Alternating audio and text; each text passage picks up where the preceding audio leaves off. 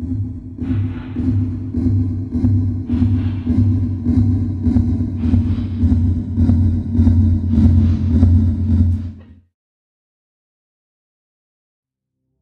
NASA's Chandra X ray Observatory was launched over 15 years ago, it has frequently turned its gaze to the center of the Milky Way galaxy.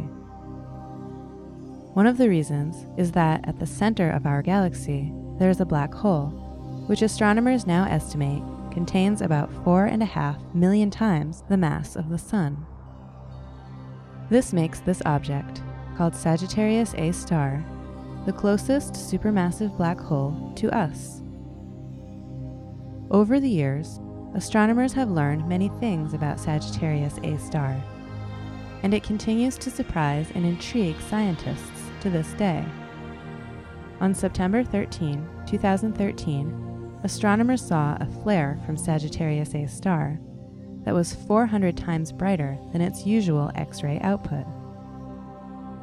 A little more than a year later, astronomers again used Chandra to see another flare from Sagittarius A star that was 200 times brighter than its normal state in October 2014. What's going on with the Milky Way's biggest black hole?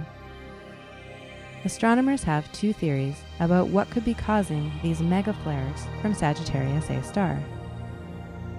The first idea is that the intense gravity around the black hole ripped apart an asteroid that wandered too close. As the asteroid's debris swirled around the black hole, it would have been heated to temperatures that caused it to emit X rays before passing over the edge of the black hole. The other proposed explanation involves the strong magnetic fields that exist around Sagittarius A star. If the magnetic field lines reconfigure themselves and reconnected, this could also create a large burst of X rays. Scientists see flares happen regularly on the Sun, and the events around Sagittarius A star appear to have a similar pattern in intensity levels.